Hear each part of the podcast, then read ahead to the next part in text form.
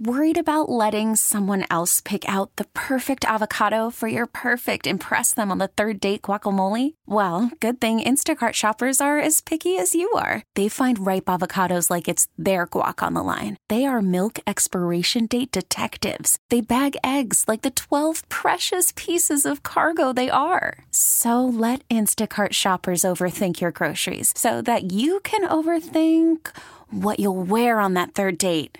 Download the Instacart app to get free delivery on your first three orders while supplies last. Minimum $10 per order, additional term supply. T Mobile has invested billions to light up America's largest 5G network from big cities to small towns, including right here in yours. And great coverage is just the beginning. Right now, families and small businesses can save up to 20% versus AT&T and Verizon when they switch. Visit your local T-Mobile store today.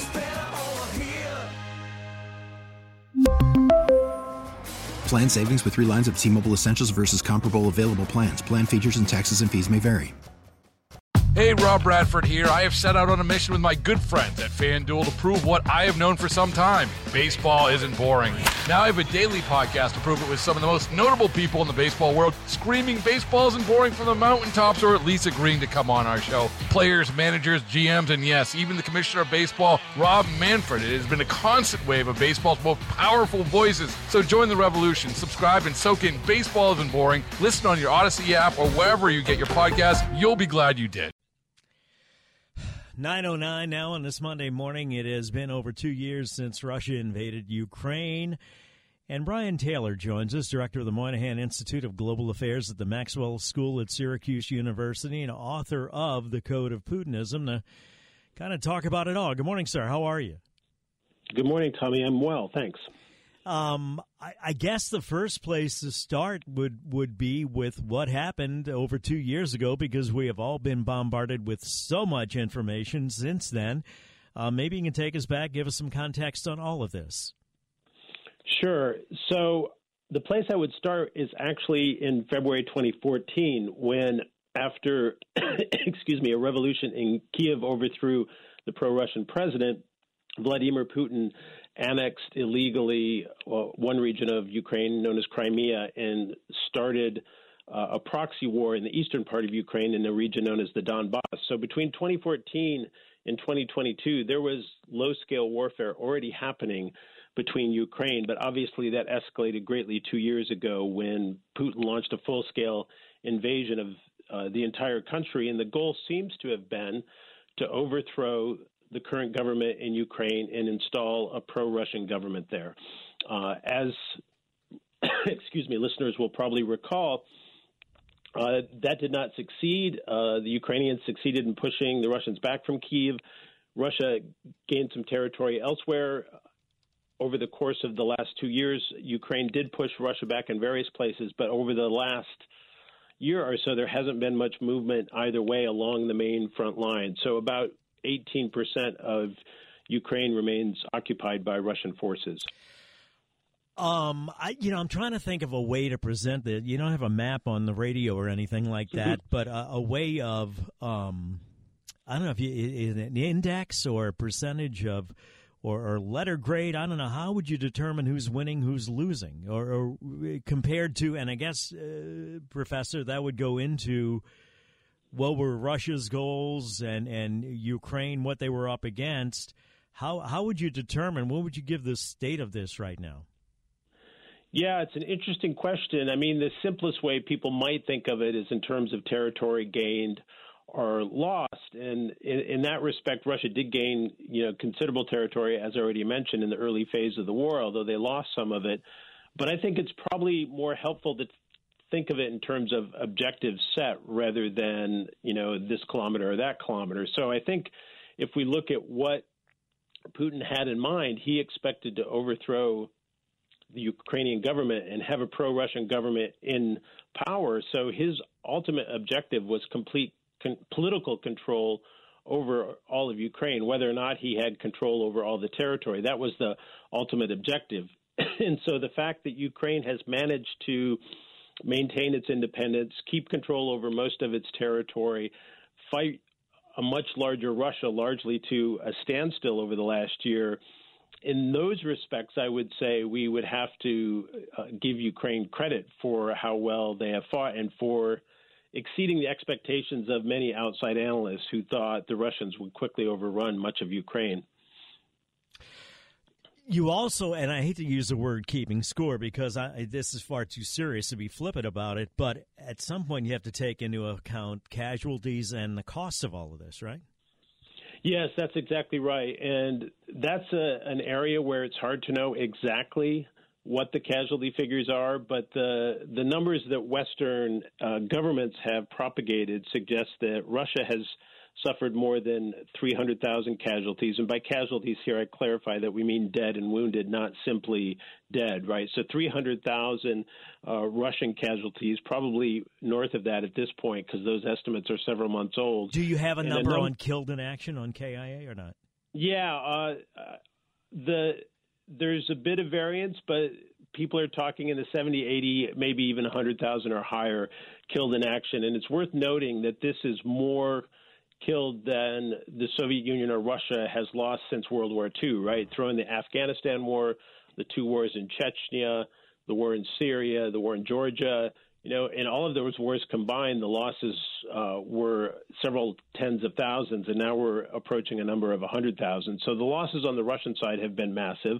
The losses on the Ukrainian side uh, are very large as well. Yesterday, Zelensky said the number of Ukrainian soldiers killed was 30,000. I think most outside analysts think that's a low number, and it's mm-hmm. probably close to twice that.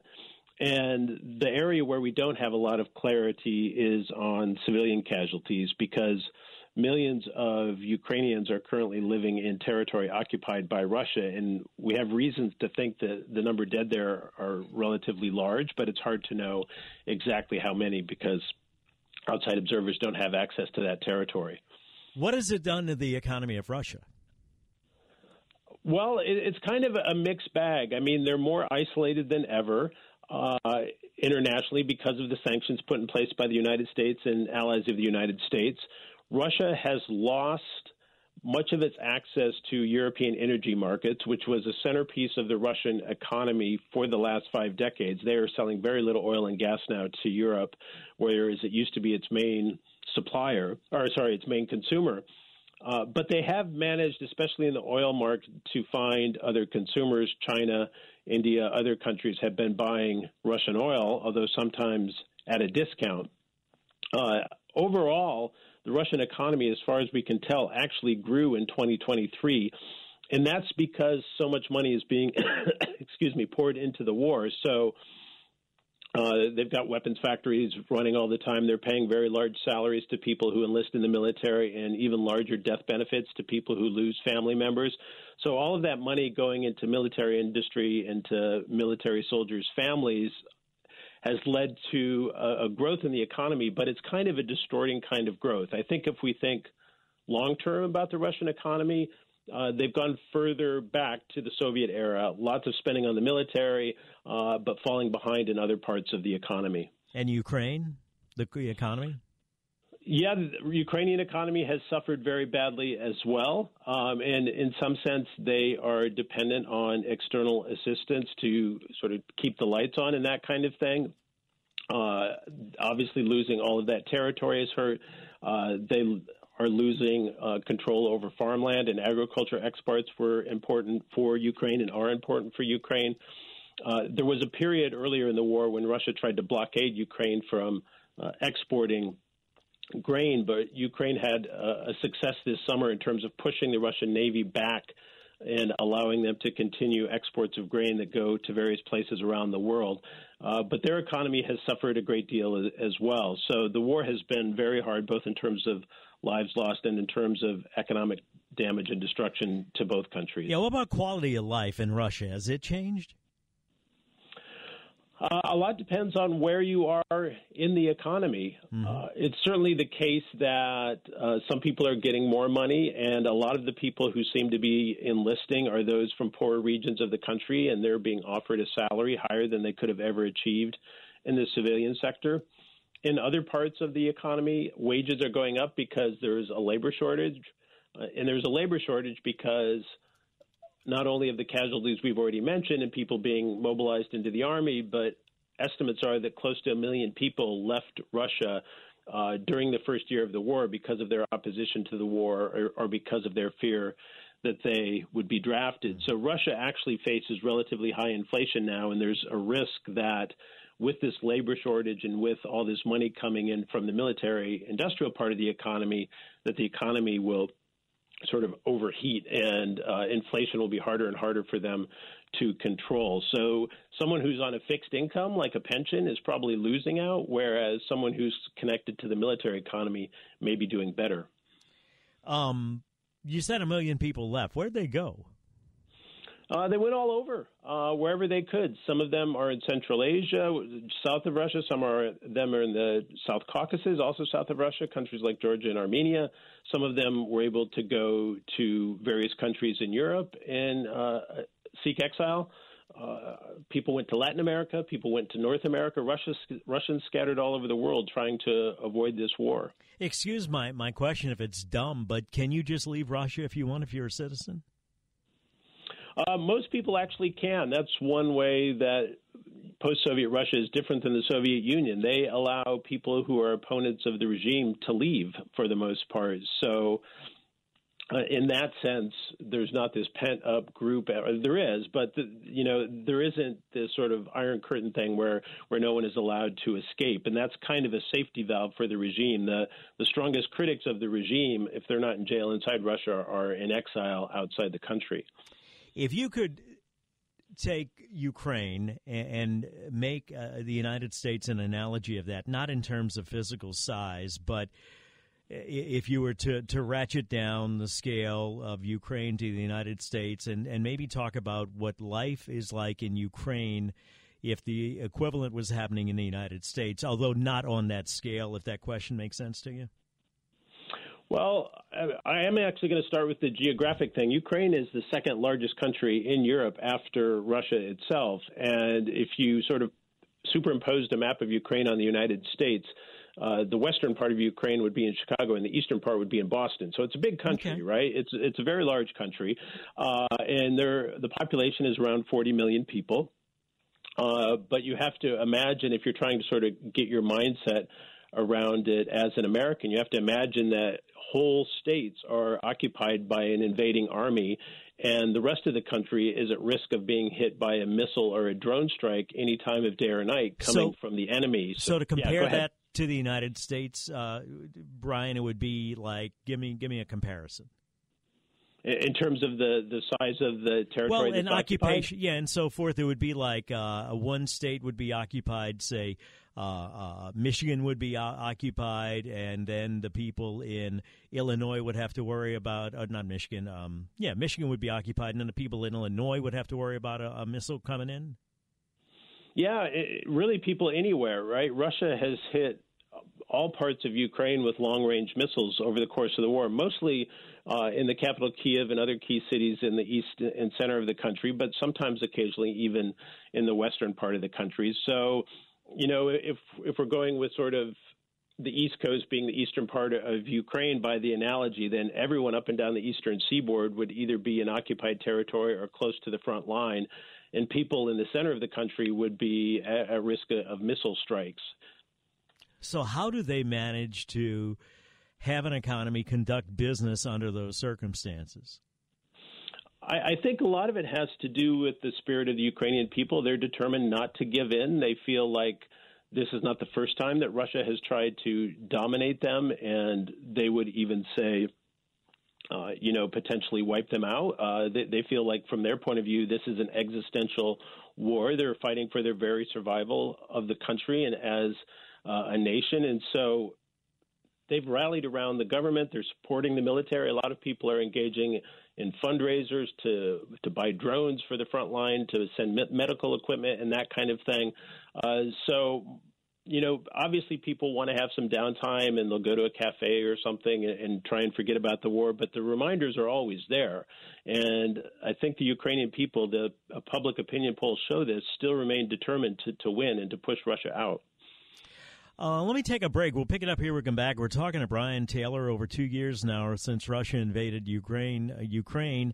Brian Taylor is the director of the Moynihan Institute of Global Affairs at the Maxwell School at Syracuse University, author of The Code of Putinism. I want to talk about that as well when we return. I, I had a, a, couple of texts from somebody before that was urging me to watch a uh, uh, an interview by Vladimir Putin because I'd learned some things from it, and, and it was presuming that Vladimir Putin was telling us a lot of truths that the United States media wouldn't tell us, which has me scratching my head. 923 more when we return. If you have any questions or comments, 504 260 1870. Tommy Tucker back in a flash, WWL.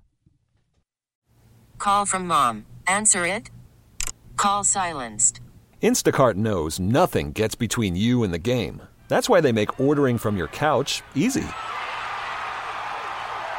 Stock up today and get all your groceries for the week delivered in as fast as 30 minutes without missing a minute of the game.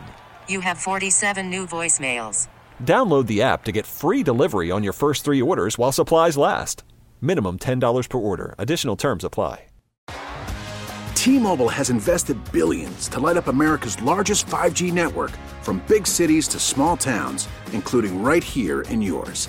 And great coverage is just the beginning. Right now, families and small businesses can save up to 20% versus AT&T and Verizon when they switch. Visit your local T-Mobile store today.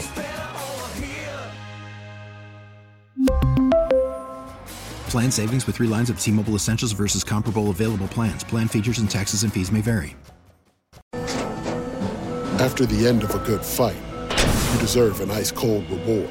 Modelo is the mark of a fighter. You've earned this rich golden lager with a crisp, refreshing taste. Because you know the bigger the fight, the better the reward. You put in the hours, the energy, the tough labor. You are a fighter, and Modelo is your reward. Modelo, the mark of a fighter. Drink responsibly. Beer imported by Crown Port Chicago, Illinois.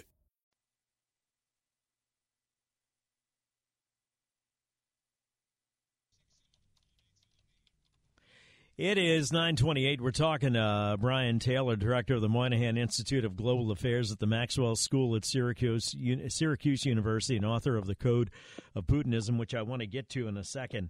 Um, when it comes to somebody texted in, I asked the audience because we like to invite their questions in.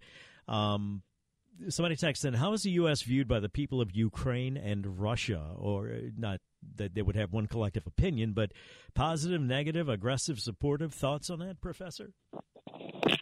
Yeah, sure. Well, starting with the Ukrainians, I mean, I think the Ukrainians are very grateful for military and economic assistance that has come from the United States and other allies, countries in Europe and in Asia. And I would note, because sometimes there's this misperception out there that the United States is the one doing most of the aid. In fact, most of the aid is coming from European countries, and most European countries are giving a bigger share of their economy to Ukraine. Wait, hang, hang on one second, Professor. Yeah. I got, I, it's okay to call you Professor, I presume.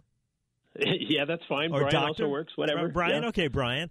Um, I, I, want you to to emphasize that again because I think sometimes people conflate that with NATO and former President Trump talking about NATO not paying their share and what's going on in Ukraine, and they lump it all together in one big ball, and that's not the case. And I'd like you to spend a little bit more time on that, please, because you know it can't hurt to know what we're talking about, can it?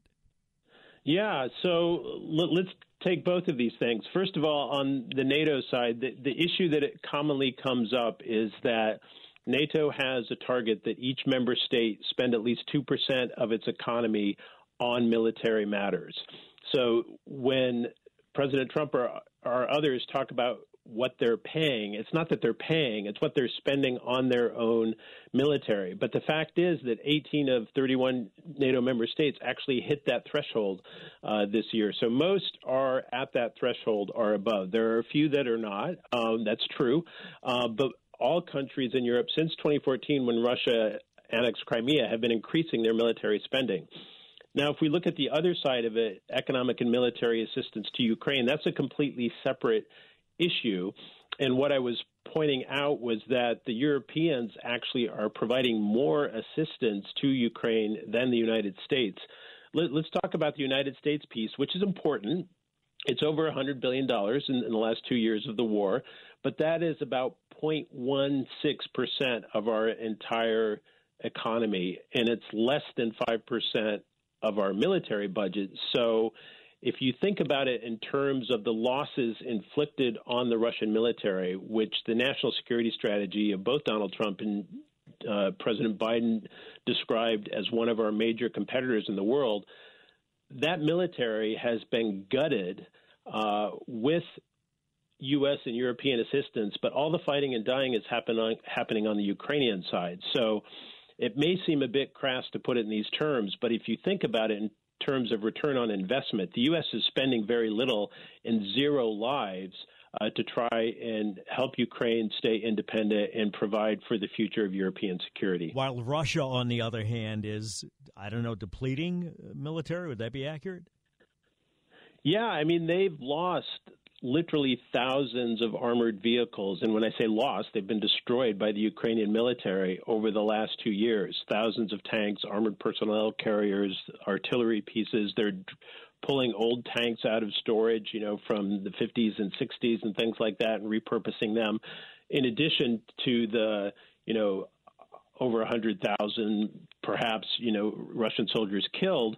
Uh, it's also worth noting that the Ukrainians, although they don't have a navy of their own, have destroyed about a quarter of Russia's Black Sea fleet using missiles and, and drones and things like that. So uh, the Russian military has been greatly degraded by this war. What about intelligence? Have we learned anything about the Russian military as a result of this? Is and again, not to be crass, but return on investment, if you want to call it that. Yeah, we're learning about the Russian military all the time. I mean, we're learning about the effectiveness or ineffectiveness of their technology. We're learning about how they are organized to fight at both the sort of smaller level, the, the tactical level, and more sort of strategically in, in the entire battlefield there.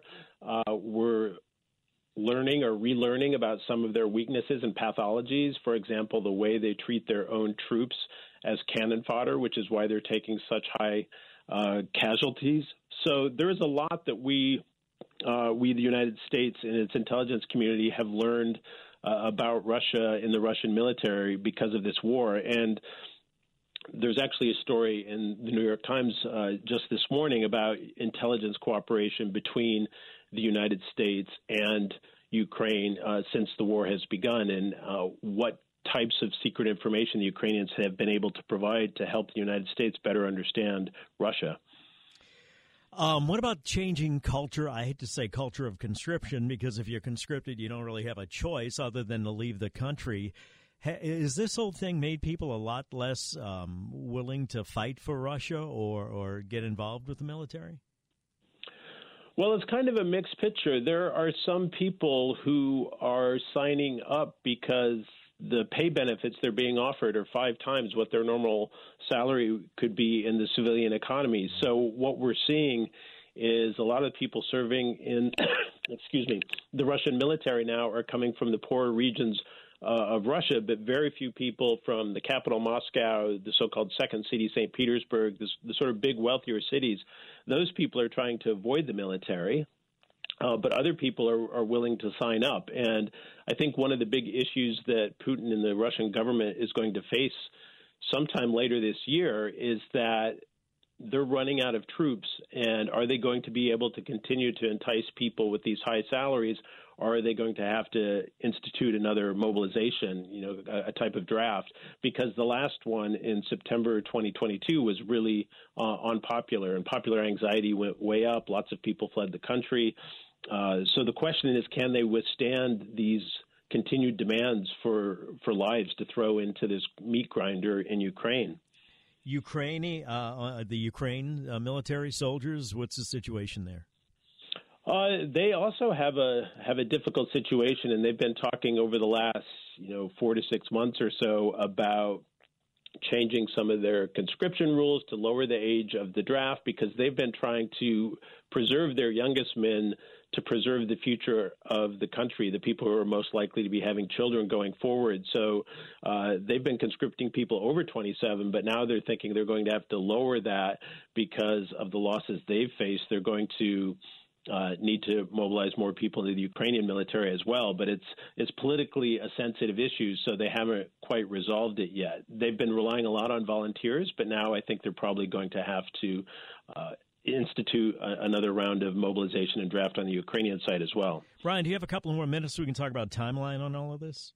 Yeah, sure. Good, because it seems as though um, from what you've described, to stop giving aid now would be the, the, the most foolish thing we could do because it would then just about wipe out what we've accomplished so far, maybe, and then perhaps time is on the side of the Allies and the Ukrainians as opposed to Russia, and maybe Russia would be more inclined to settle this. I also want to talk about your your book, The Code of Putinism, because again, there are people that are considering Vladimir Putin our friend and I, I don't get that at all. We're talking to Brian Taylor, director of the Moynihan Institute Global Affairs, Maxwell School at Syracuse, Syracuse University, author of The Code of Putinism. More when we come back.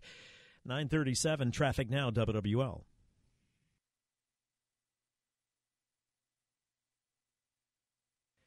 941, 19 till 10. Tommy Tucker, WWL, talking to Brian Taylor, director of the Moynihan Institute of Global Affairs at the Maxwell School at Syracuse University, author of The Code of Putinism.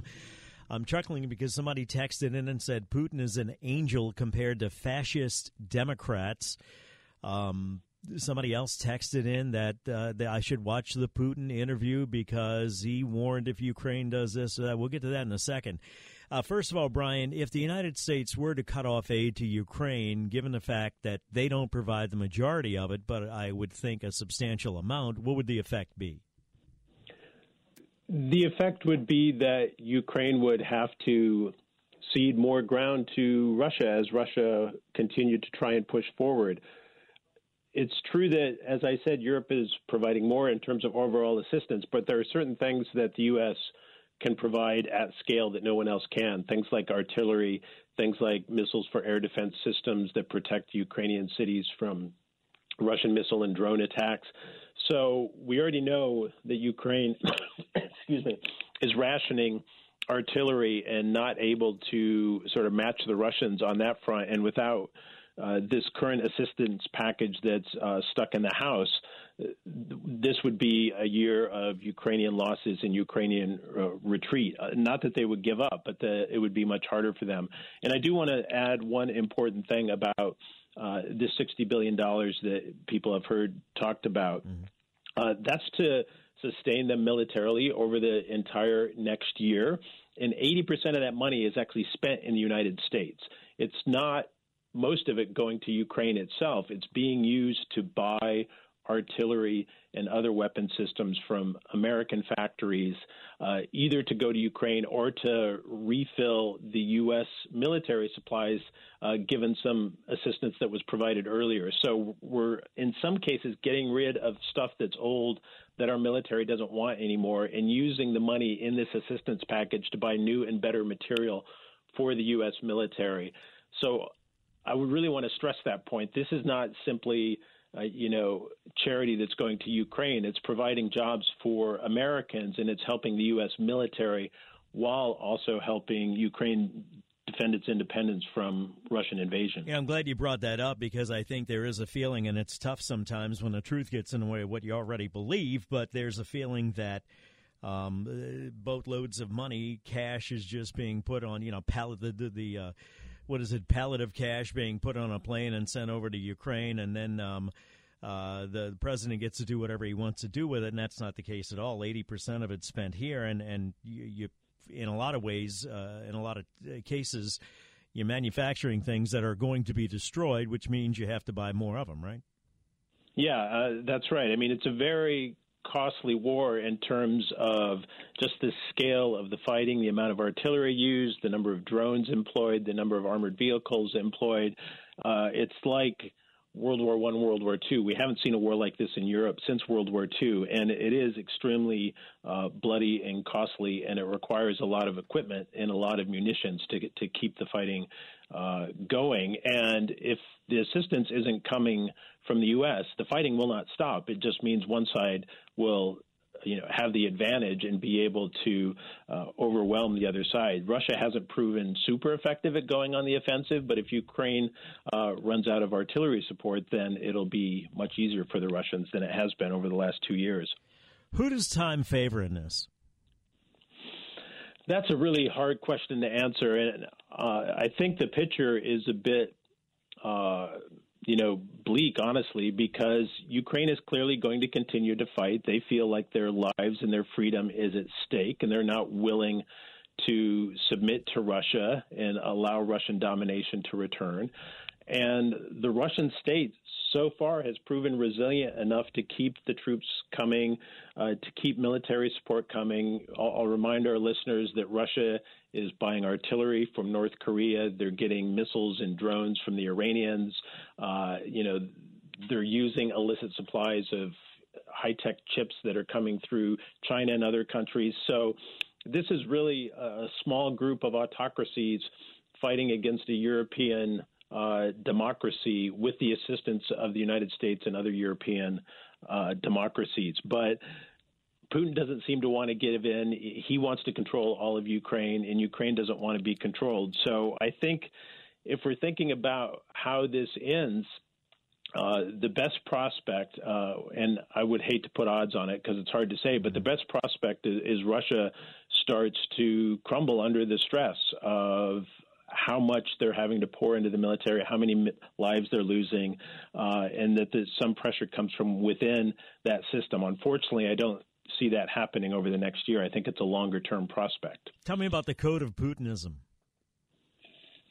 Yeah, so this book is an attempt to explain the mentality of Putin and his close circle of advisors, most of whom uh, have either backgrounds in the KGB, excuse me, or backgrounds in the Soviet bureaucracy. They believe Russia is entitled to be considered one of the world's great powers on par with the United States and China. They resent uh, the fact that Russia became so weak after the Soviet Union collapsed. They feel like they were humiliated. They're resentful about that. So they dislike the West because they think Russia was treated unfairly. And they're trying to sort of reassert Russia's position in the world and also try and reassert the authoritarian repressive power of the Russian state against their own people. So these two things have gone together, a kind of expansionist agenda abroad and a very repressive uh, agenda at home. You know, Brian, there are people that think um, that Putin is somebody to be envied, that Putin is our friend, um, that Putin is telling the truth and U.S. politicians are lying. I'm just telling you the text I get, and it might be the fringe. I don't know.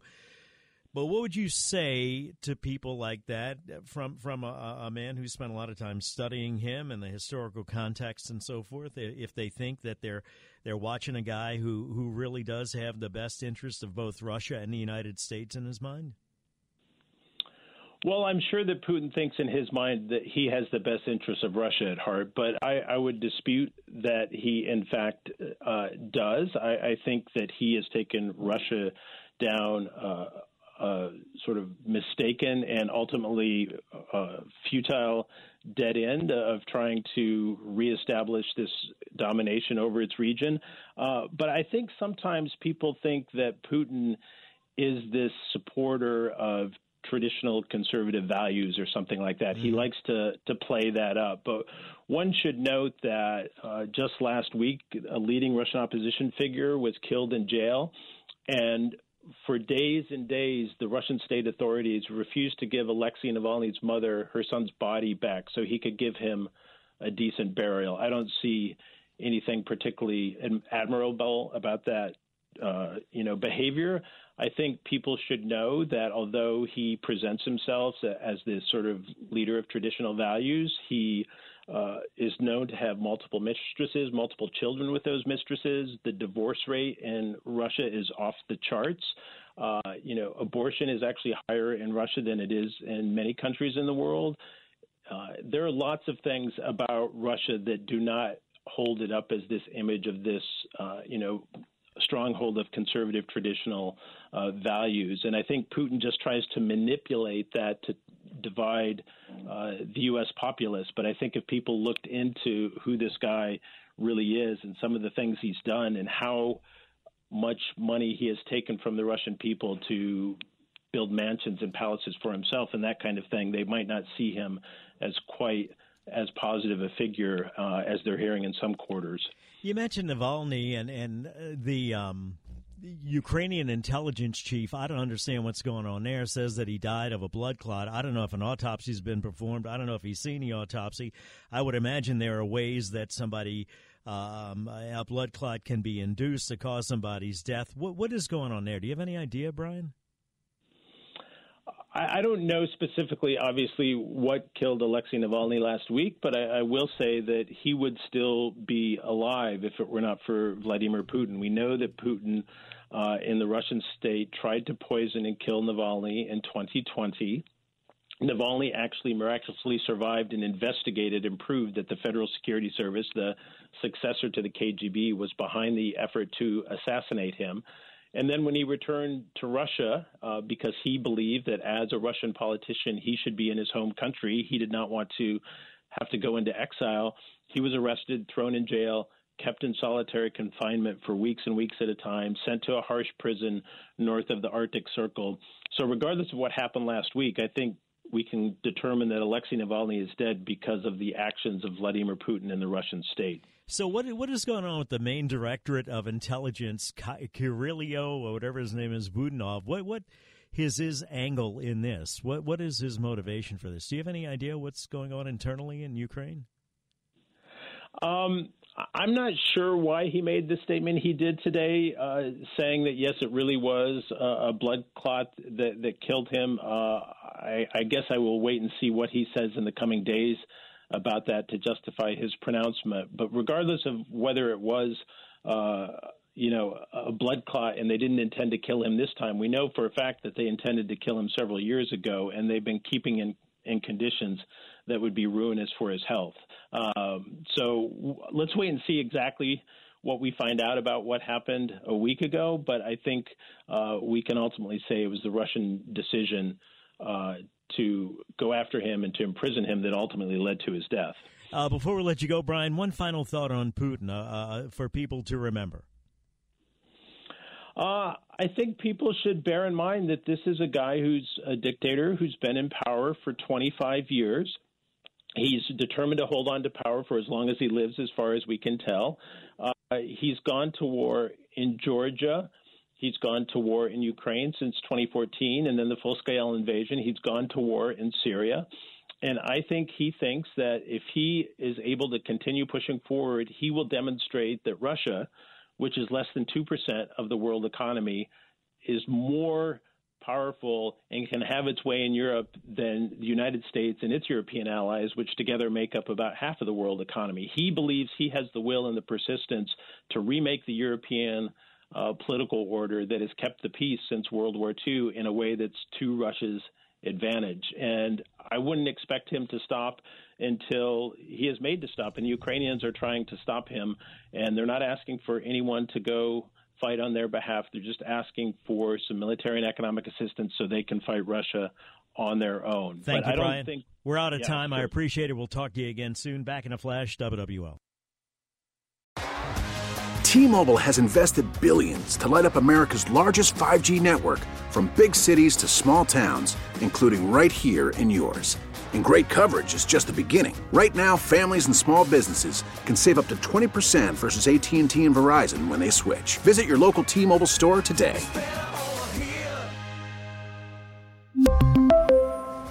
Plan savings with three lines of T Mobile Essentials versus comparable available plans. Plan features and taxes and fees may vary.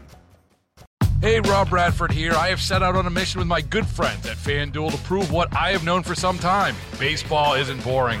Now I have a daily podcast to prove it with some of the most notable people in the baseball world, screaming baseball isn't boring from the mountaintops or at least agreeing to come on our show. Players, managers, GMs, and yes, even the commissioner of baseball, Rob Manfred. It has been a constant wave of baseball's most powerful voices. So join the revolution, subscribe, and soak in Baseball Isn't Boring. Listen on your Audacy app or wherever you get your podcast. You'll be glad you did.